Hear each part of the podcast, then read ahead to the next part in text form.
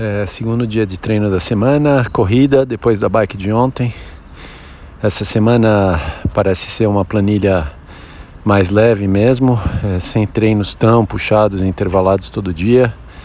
E então a corrida foi assim hoje, uma corrida de 8K, mas o intervalado foi só alguns trechinhos mais curtos de zona 4. Então esses trechos são puxados, mas o treino inteiro não é super estressado.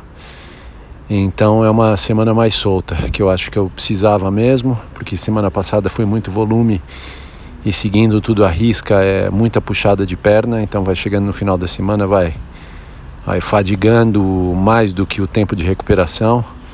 Essa semana está mais tranquila, está dando para recuperar.